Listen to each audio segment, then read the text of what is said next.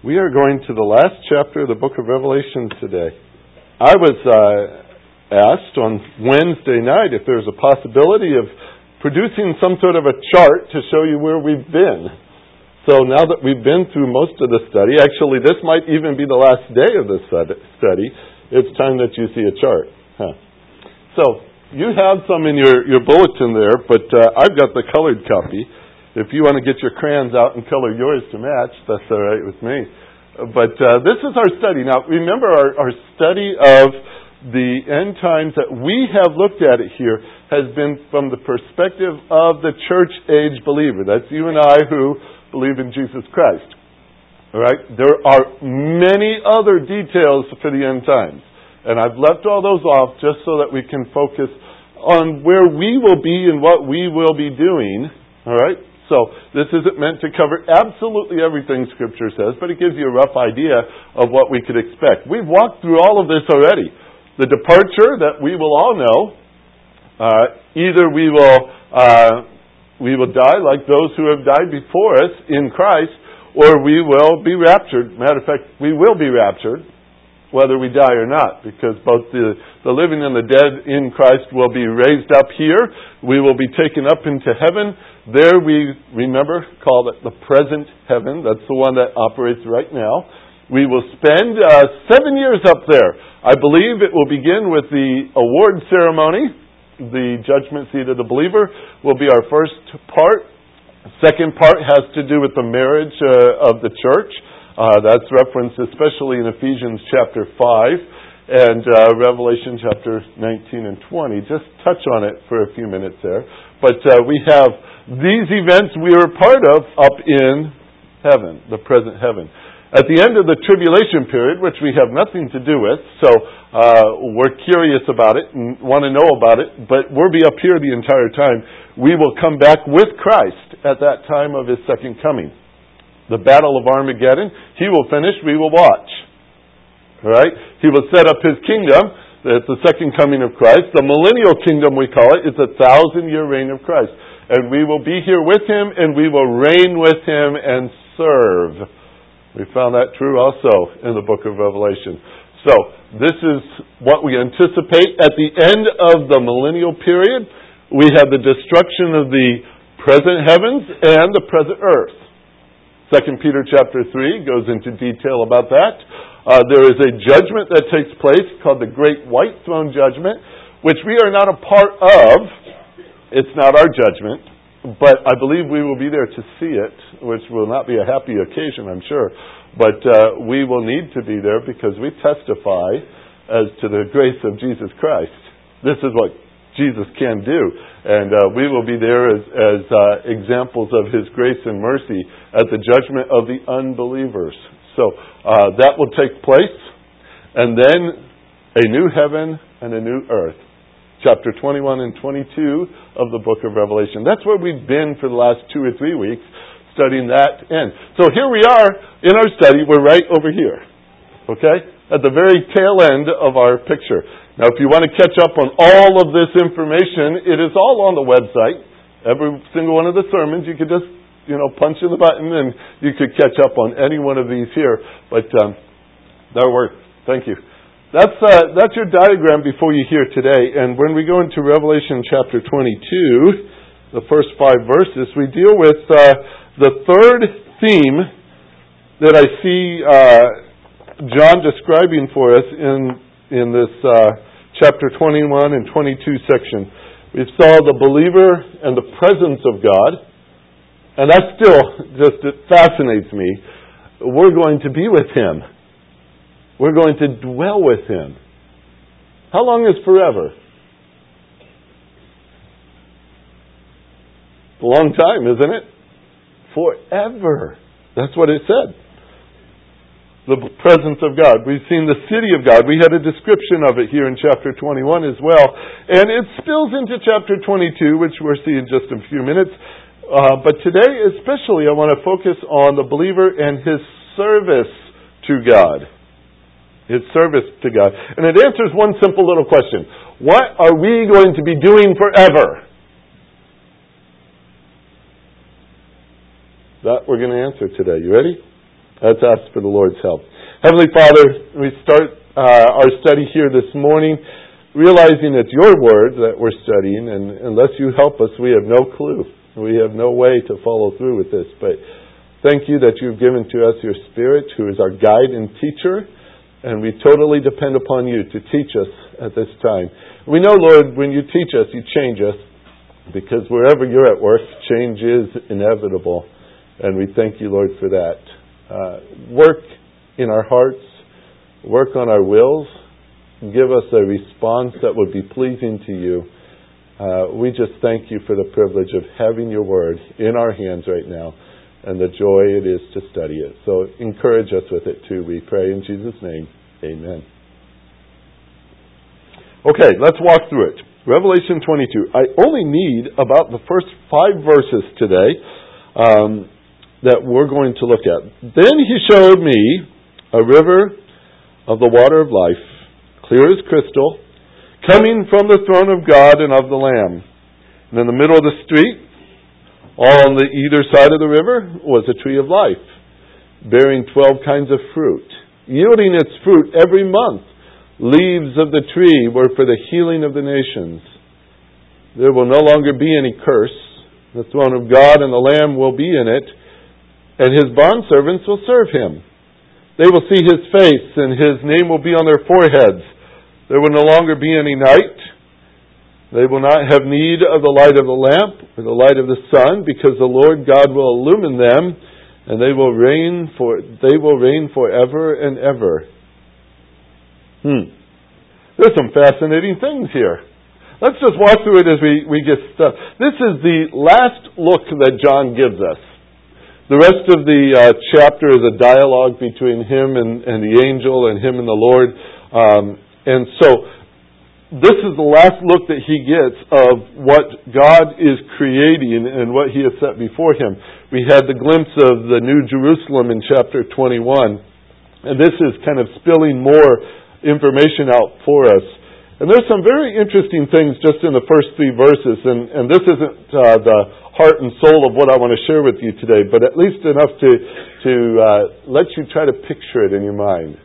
I always love trying to picture things. Uh, he says he sees a river of the water of life. He sees a tree of life bearing 12 kinds of fruit. If you just start with that much, you're saying, okay, there's water and there's a tree here providing fruit. Does that mean we need to eat and we need to drink? Will we need to be sustained somehow? I mean, after all, we got to be there forever, don't we? You ever think maybe that's a long time to go without something to eat? Uh, you say, okay, is there any threat that our lives are going to be cut off sometime in that forever span? No, there isn't. Is, is there any uh, need that we know of that we have to have our lives supported, like like our batteries are going to run down, or something to that effect? After all, we, we have learned that death is gone. Praise the Lord. We've learned that uh, sickness is gone. We've learned that pain is gone. We're free from the presence of sin. What a wonderful situation we're going to find ourselves in. That's, that's pretty exciting. Uh, but we are given water to drink. Follow with this. This is kind of interesting. He mentions it right here in the first uh, verse speaking of this river of the water of life. Now, cross reference that with a couple of other verses. Back to, uh, um, let's see, 21 verse 6.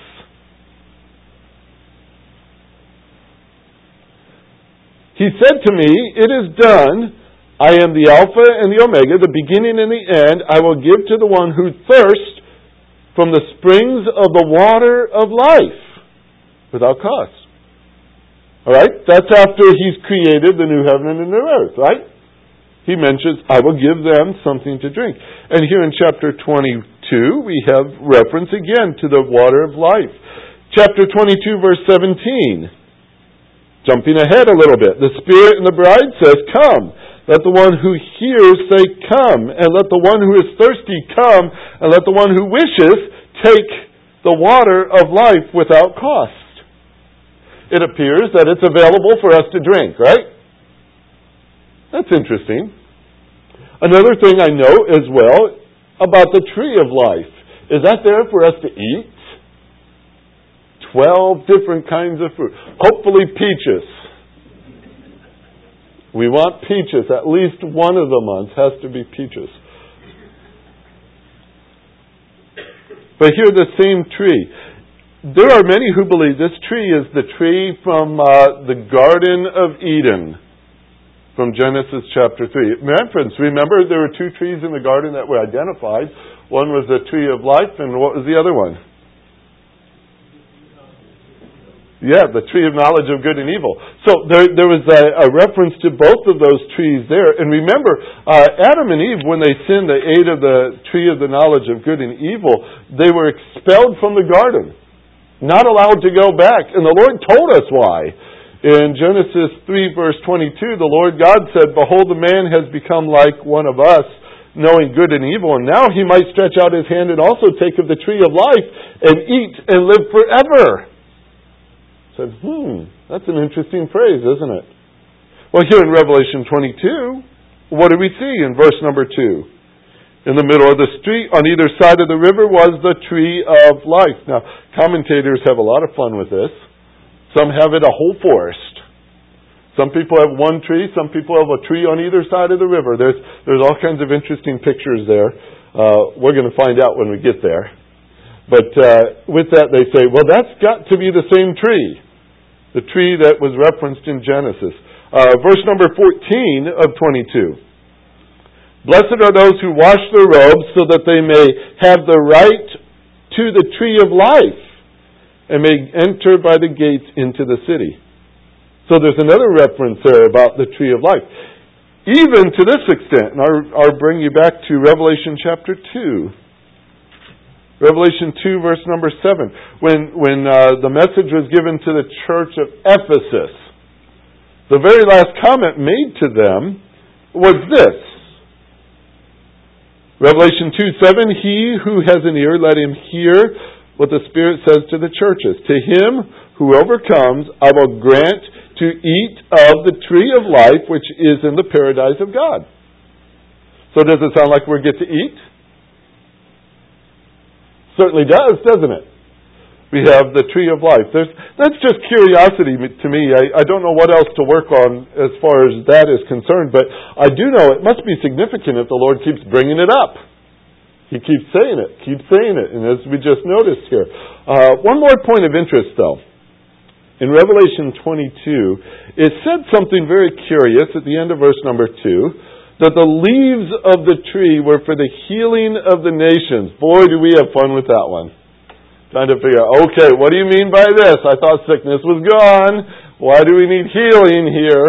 And uh, I talked about the nations last week as well. The reality is there will be nations, and uh, the interpretations are interesting. But if you work on the word healing for one, the, the word is actually our word therapeutic which doesn't always mean that you're fixing a problem. It could also mean that you're maintaining something to keep a problem from coming. There's just interesting concepts to that.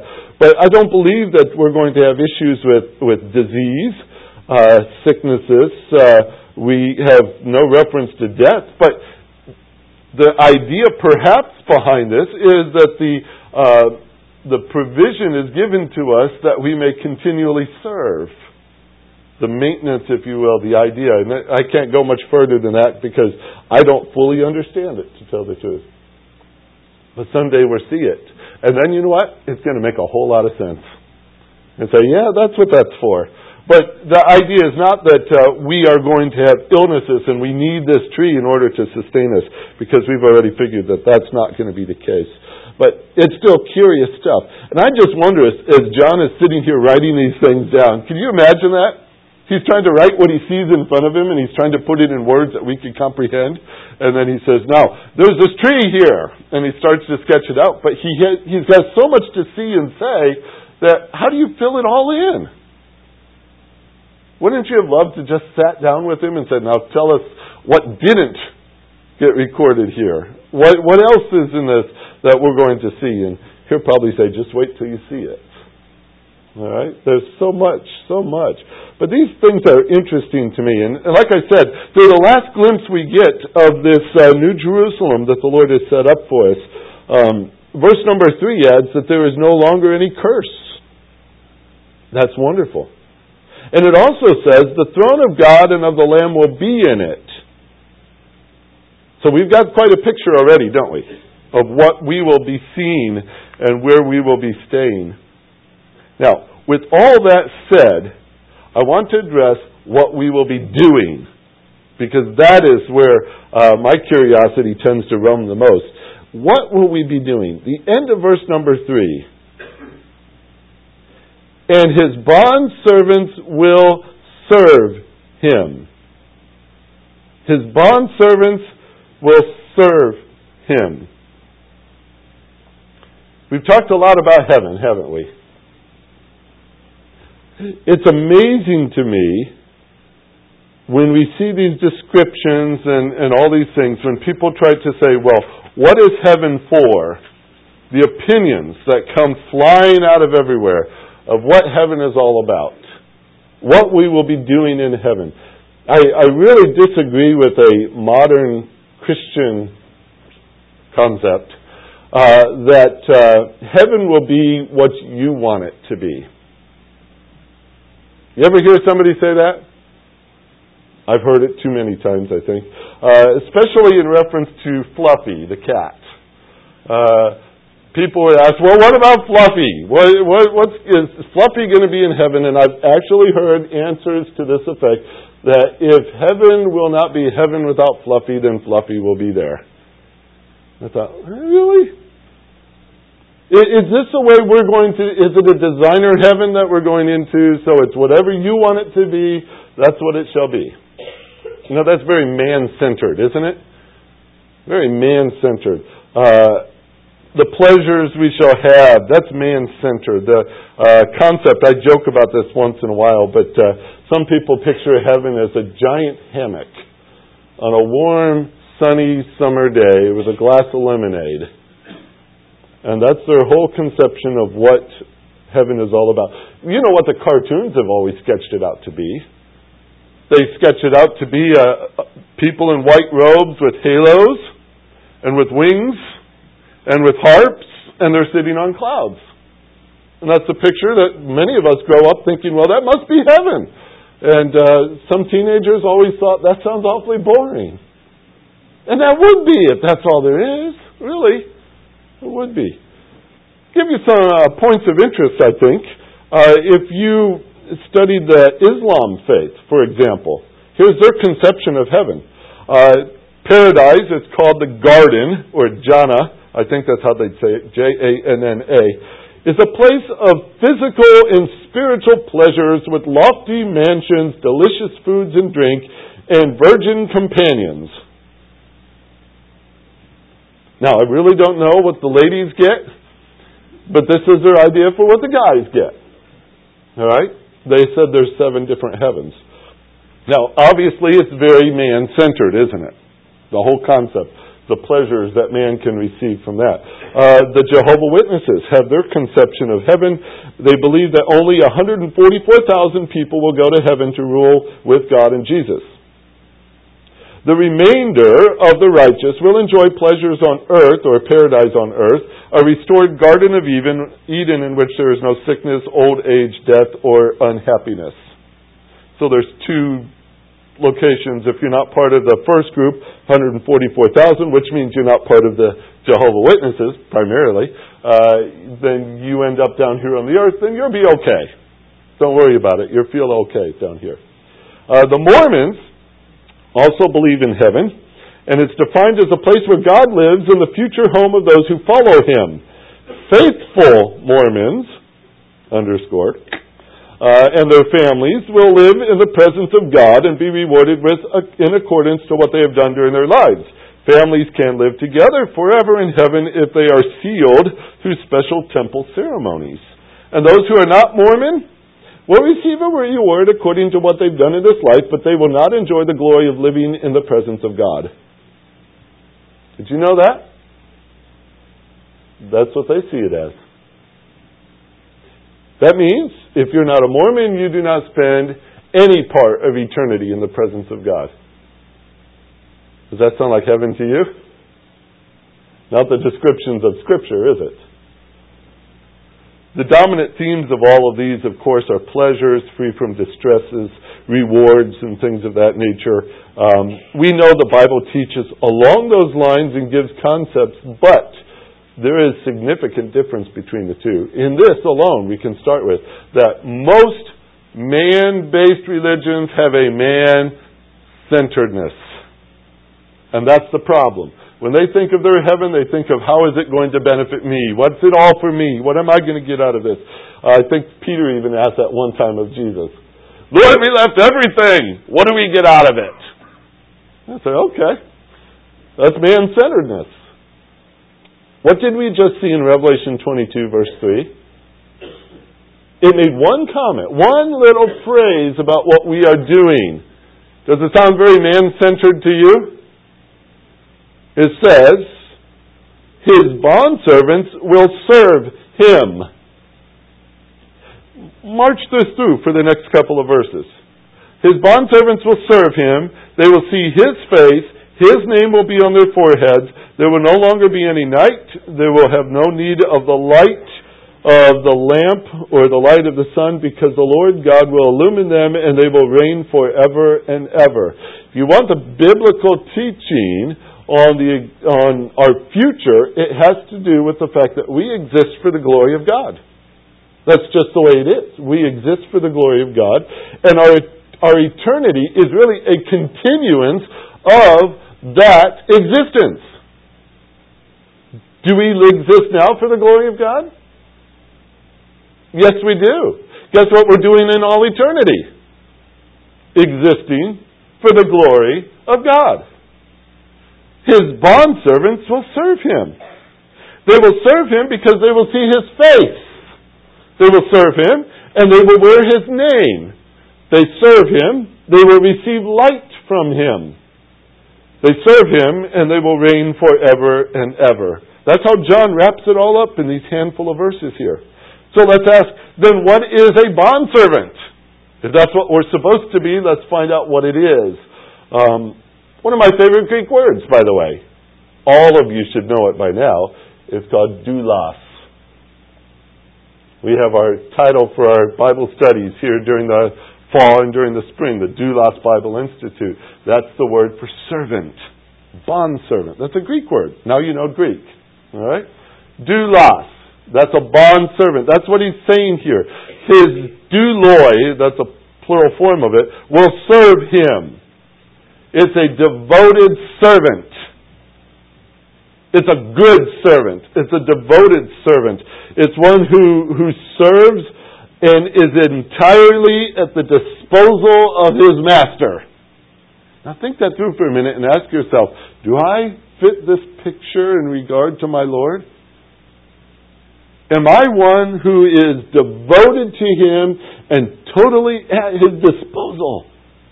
Wow, is that going to take some work, isn't it? But that's what we ought to be if we're going to match the picture. Totally disposal, total disposal to our Master. Um, it's got the idea of a very permanent position.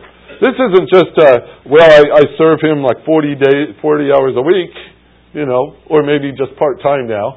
Uh, we don't retire from this kind of relationship. It's a permanent one.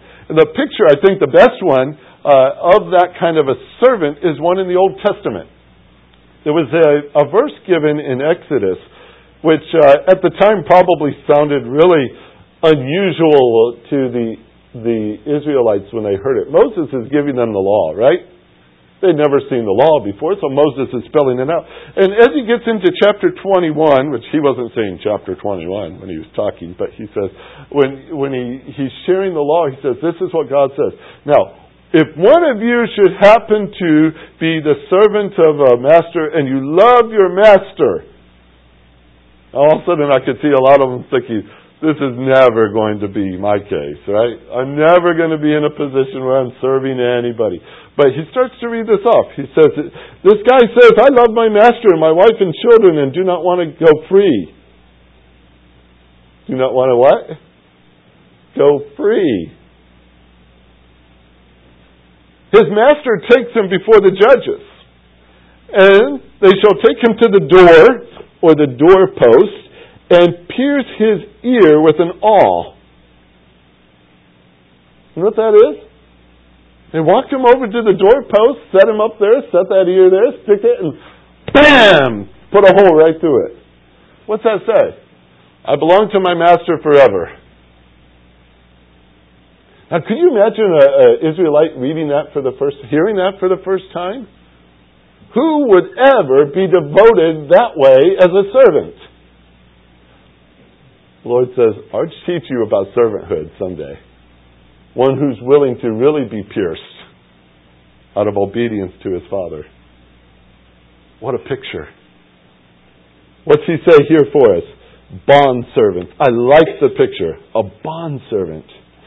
Throughout Scripture, it speaks of bond servants. The first word of that is bond, of course. If you work with a Webster's dictionary or anything, you have the idea of, of that which cements a union it's kind of a neat picture, the bond idea, cementing a union. And there are many individuals in Scripture called a bond servant of God. Simeon was one of the earlier ones that we find in, in the New Testament. He was the one that was looking for the Messiah in the early part of Luke. Then uh, Jesus was brought in just after he was born, and he was an elderly man, and he saw him there and he took him up in his hands and thanked the Lord for his long life and said, Lord, I'm ready to depart in peace.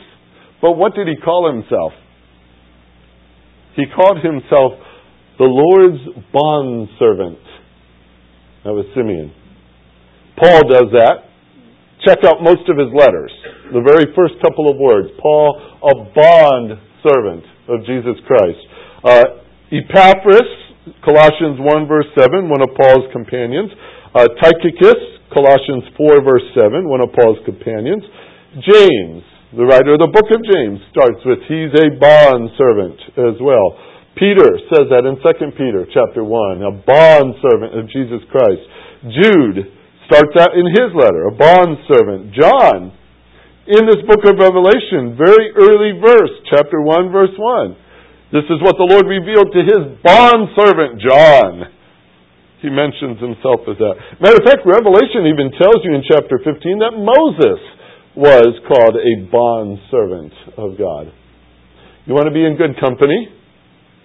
Look at the names that are all listed there.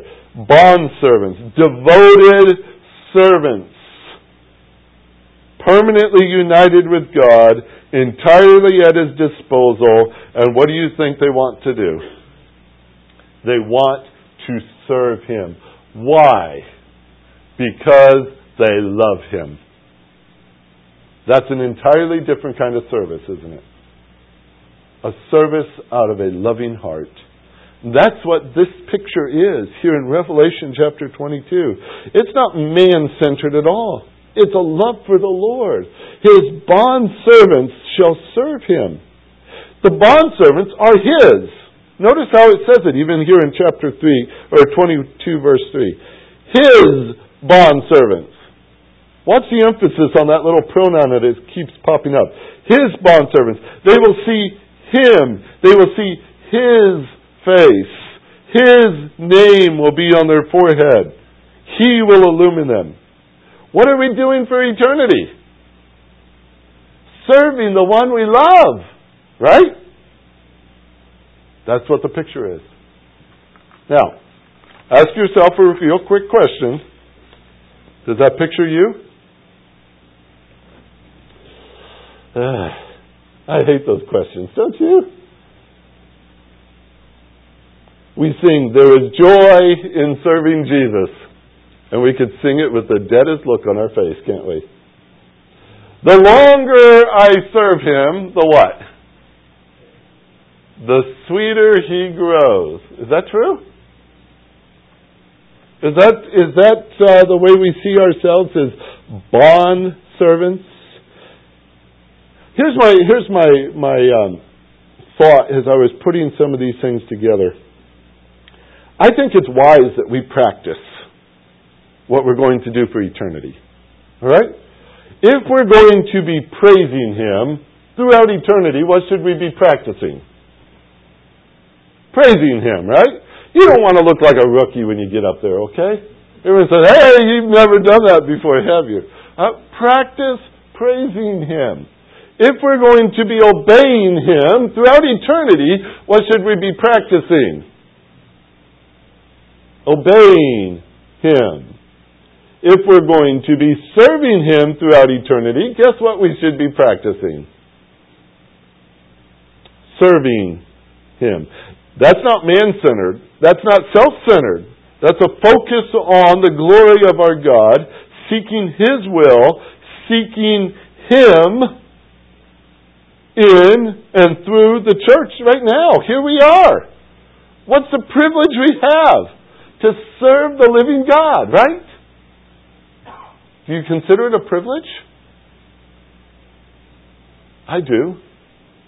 I think it's a wonderful thing that He's brought us into a relationship where we're called His bond servants. That means we're tied to Him, we're united with Him in that special relationship.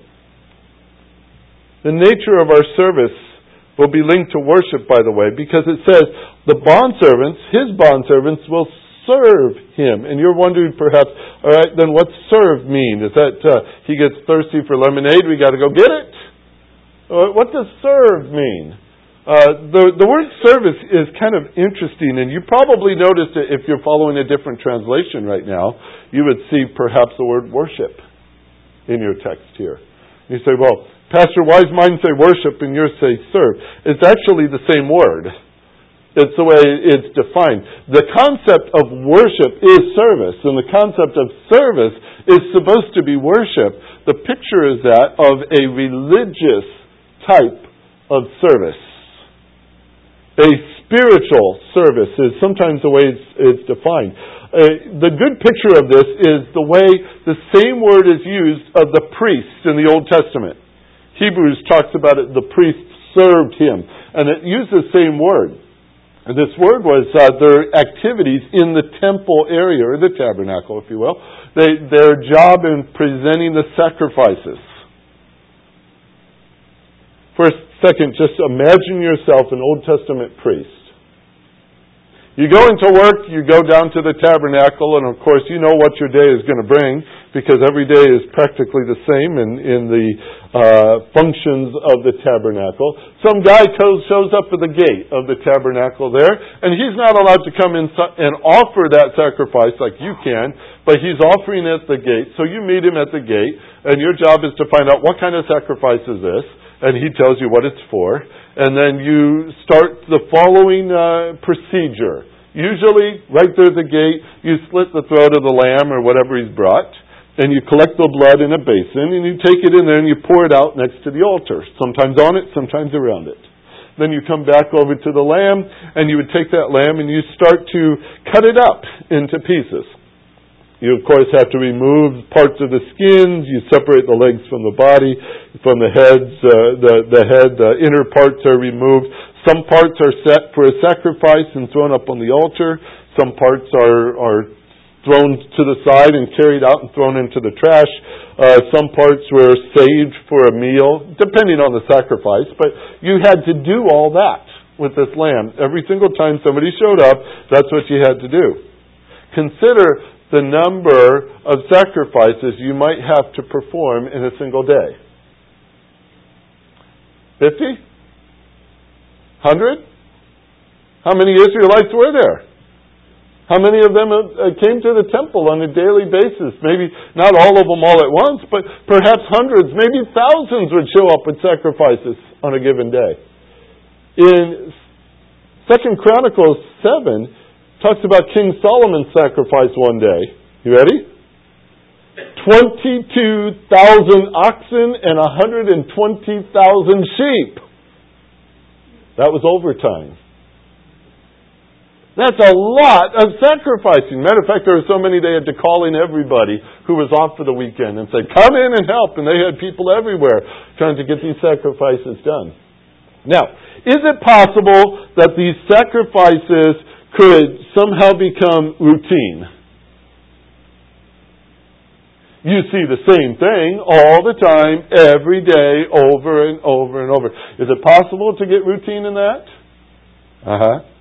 Is it possible that we can engage, if we were those priests, we can engage in this service without our hearts at all?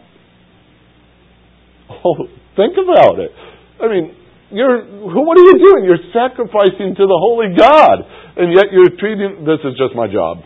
So you're bringing it in, not engaged in the heart at all. Um, is it possible that a priest might even be willing to offer up something that's unworthy of the Lord? You say, well, it's possible. Matter of fact, it did happen a lot. It's recorded in Scripture how the Lord was upset with them for bringing the blind and the lame and all these others, you know, instead of the, the worthy sacrifices. So it was quite possible for the priest to look at this as a job, right? Just the routine, it's just what I have to do. They don't even engage their hearts, and they're even willing at times to offer up something unworthy. In eternity, we will be serving Him. It's the same word. It's the same word. We will be serving Him throughout eternity. It's our primary occupation in eternity is serving Him. Is it likely we're going to become bored? Is it likely that we're going to render a heartless routine of worship? Is it possible we might worship in an unworthy way? He said, but this will be heaven. That's different, right? So why must it be different than now? In this I'm saying, and, and I, I turn it around for you. Why must our service today be different than what we're going to be doing for forever? If we're going to be serving Him with a whole heart, which I believe we will, because we love Him, and I know we do, if we're going to be serving Him in, in, in this continual manner in a worthy way, why can't we do it now? Shouldn't we be practicing that? According to Pastor Bob's theory, yeah. Romans 12, 1. You know the verse? I'll remind you if you don't.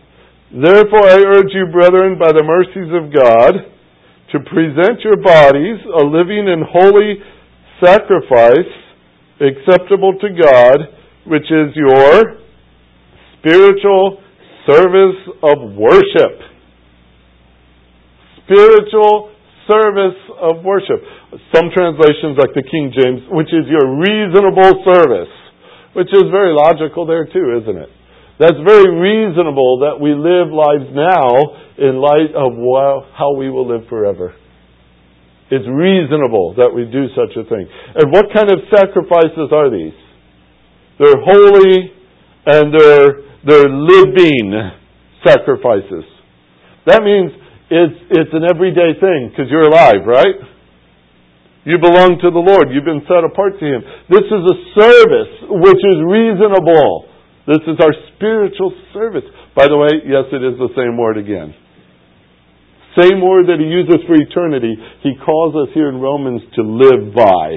The Lord says, This is what I want you to do. Live in this way. It's your spiritual service of worship. So, that makes you a bond servant, doesn't it? That makes you a bond servant. You know Jesus Christ is your Savior. You're a bond servant of His. Are you a good one? Are you a devoted one? Are you the, the kind that, that loves Him? How, how do you serve? Have you thought about it? Have you reflected on it? How do you serve? Do you even serve? That's another question, isn't it? Note this, though. In reference to our service, we will see His face. We just saw that in Revelation 22. We will wear His name. Do we wear his name now? You ought to. You will there. He will be our light. There's kind of a neat picture in the fact that we won't need any light to illumine us. We won't have to stop because it gets dark when we're serving Him in this way. Just think it through for a minute. It's kind of fun. We won't have to stop at the end of the day. You know, priests had to go home, they had to eat, they had to sleep. You won't have to. There won't be somebody saying, hey, your time's up, but we can't pay overtime. Uh, you won't become tired. You won't have a clock.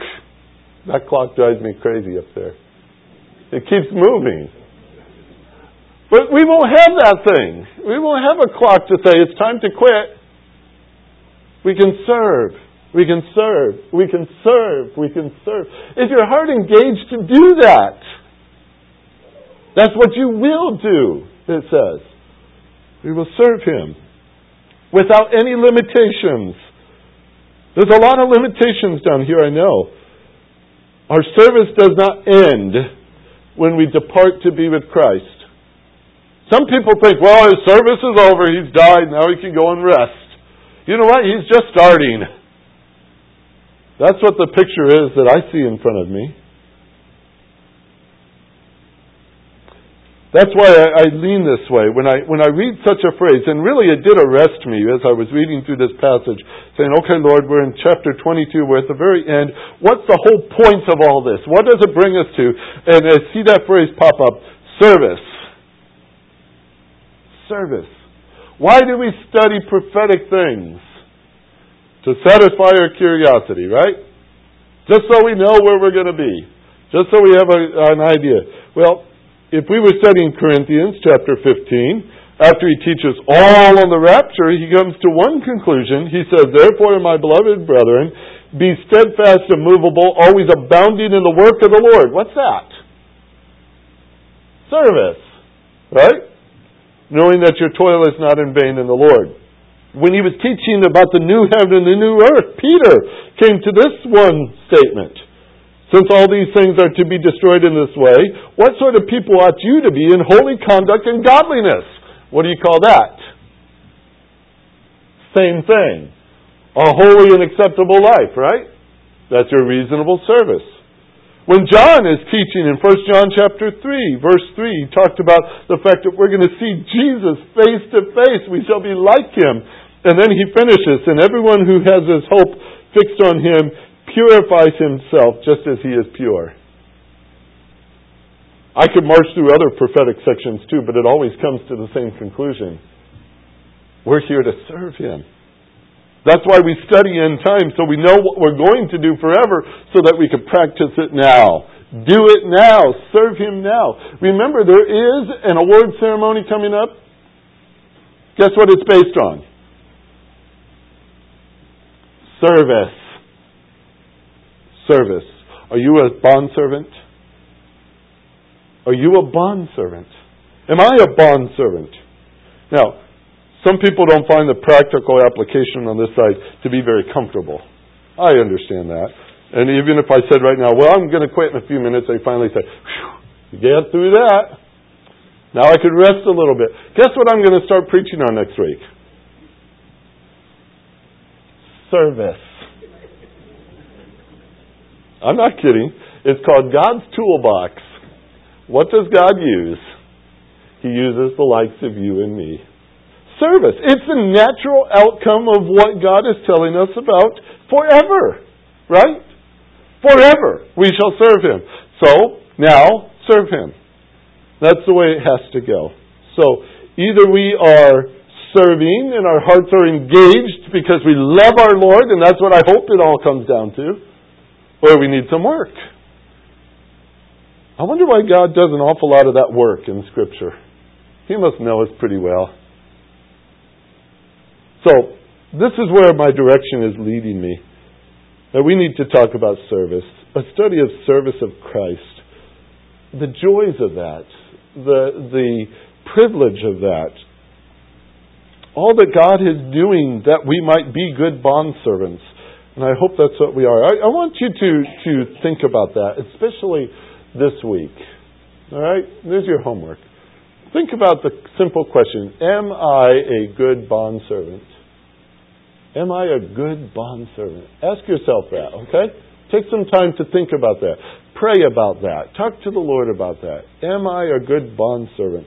You will spend eternity as a bondservant. He goes on to add the very last phrase I'll read to you, and they will reign forever and ever. Isn't that wonderful? Reigning forever and ever as a bondservant. Let's talk to our Lord about it. I think it's time for us to pray anyway. Lord, we have your word in front of us, and this is this is a section we truly need to focus upon. It reflects on our lives right now, where we live, what we do, how we spend this next week. It's all wrapped up in the fact that we belong to you. Our desire, I trust, Lord, I really, truly trust, is that we love you we want to serve you. Your will, your glory, because of our devotion to you. Lord, you've already told us what it shall be forever. May it be true in the present as well. Work in these hearts of ours, Lord. We really need it. We come before you today and, and ask two things. Number one, Lord, extend to us more of that mercy. We do need that especially, for too often when we see this and we see our own reflection, we realize how wonderful the mercy of God is. That you have uh, seen all that we've done and you've uh, been so patient toward us. You've given to us your grace and your mercy and your forgiveness over and over and over again. And Lord, we praise you for that. Thank you. But we're also mindful, Lord, of the need of strength. For apart from you, we can do nothing. And we are totally dependent on what you provide for us here. So, in reference to service, Lord, we need you. We need you desperately. Teach us these things, Lord, we pray. Engage our hearts even now to, to be excited about the week ahead and how we can serve you on this earth. For your honor, for your glory, we pray in Jesus' name. Amen.